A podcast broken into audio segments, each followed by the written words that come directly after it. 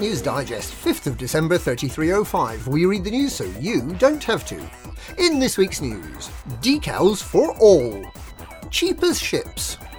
Relocated at gunpoint. Decals for all.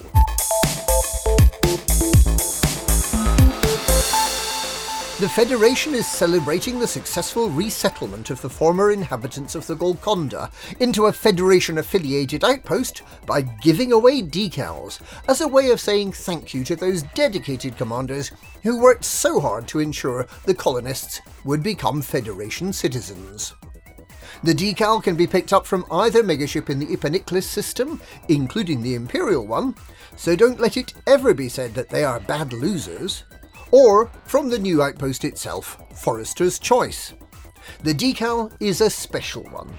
If you fit it on one side of your ship, it spells out Golconda. If you fit it on the other side of your ship, it says Andoclog, which is an ancient Sumerian word for a slightly bodged technical implementation.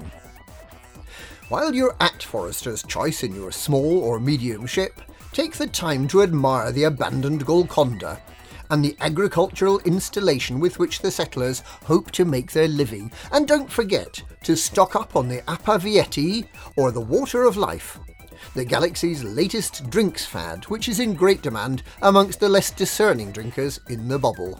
Right up there, alongside Buckfast tonic wine. Cheap as ships.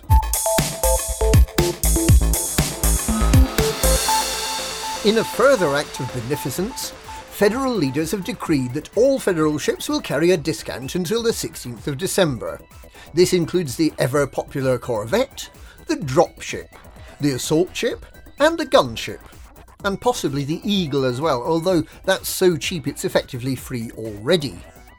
The discount applies even if you already have a discount, so shop wisely at Founders World or better still in Lee Yong Ri's Sirius managed systems, if you can stand the stench of backstabbing and double standards.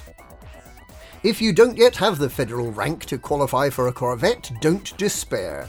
Until the 16th, you can work towards your federal rank and advance twice as quickly as normal, because the Federation is happy to lower its standards in return for a quick buck.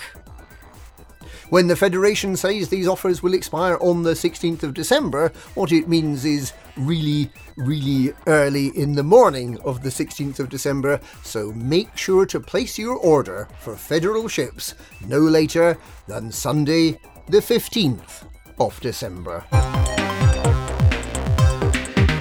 Relocated at gunpoint.